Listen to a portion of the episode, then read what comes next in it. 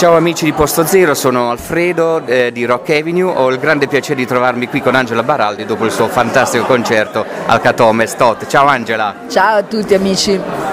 Ciao Angela, eh, come stai innanzitutto dopo il concerto? Beh, molto bene, il post concerto, soprattutto se è un buon concerto, è sempre molto gradevole. Infatti, senti, ora tu stai promuovendo questo album che è uscito, che non, dicevi un album che non facevi da tempo, eccetera, eccetera. Sì. Eh, ce ne vuoi parlare un poco di questo Tornano Sempre?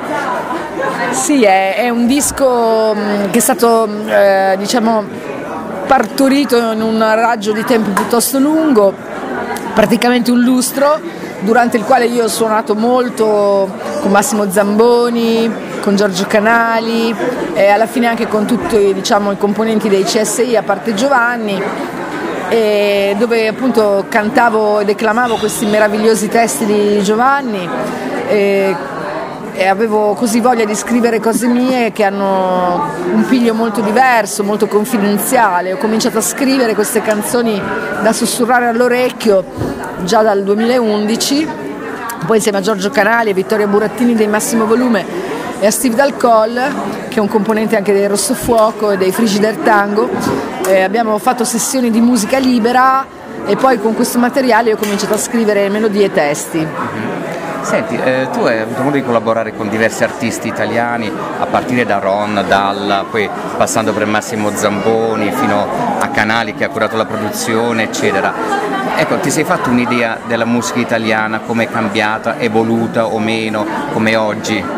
Ah, io penso che la musica italiana sia in evoluzione e in questo momento diciamo forse si è un po' arenata su degli stili che eh, prima o poi verranno scardinati, che sono quelli del rap e quelli del cantautorato, diciamo. Però trovo che ci sia più evoluzione nella, nella musica dei, tra virgolette, dei cantautori rispetto al rap. Trovo che ci siano eh, delle figure interessanti, fresche, eh, che magari hanno ehm, fatto pace un po' hanno unito quello che per noi era la musica alternativa con il pop. È una cosa che può anche non piacere, una contaminazione a cui molti storcono il naso. Io mm, sinceramente non sono una purista, mi piacciono le contaminazioni.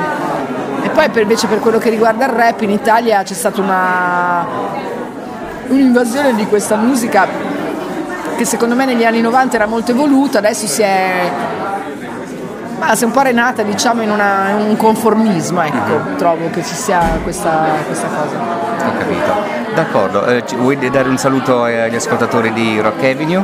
Saluto tutti gli amici di Rock Avenue, è un, è un bellissimo nome Rock Avenue, mi piace. Sì, mi piacerebbe viverci a Rock Avenue numero 16. Sei invitata, eh? Quando vuoi.